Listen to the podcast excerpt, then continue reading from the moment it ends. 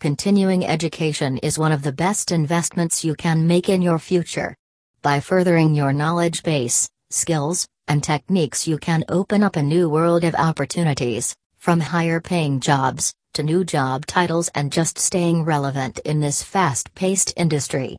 Although, the idea of returning to a classroom to continue your education may not be on your list of things to do, there are other ways to pursue knowledge. The 420 MSP catches up with Max Armstrong of Learn Brands, an educational platform designed to accommodate all of the training needs of the cannabis industry to see how people are staying relevant in this ever changing cannabis industry.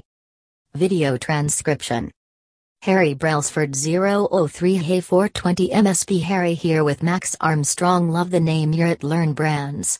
I'm looking off screen at your, your site, sir, what is your story? Max Armstrong 015 Yeah, thank you so much for having us on.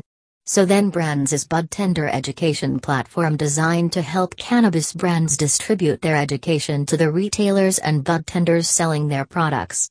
So, yeah, a little bit about our founding story. Essentially, we were started from a vertically integrated multi-store and multi-state operator. And essentially, they had a problem. They had a ton of different products sold in their stores. And, you know, bud tender turnover is extremely hard. You know, there's a lot of coming and going, and this industry, as we know, there's all kinds of new products coming out.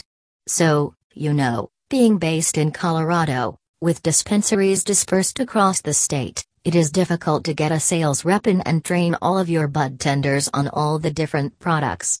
It's time consuming. You know, bud tender might be late, those trainings were typically 30 minutes long. And yes, it was just hard to have accessibility to it. So that's when Learn Brands, the idea was created.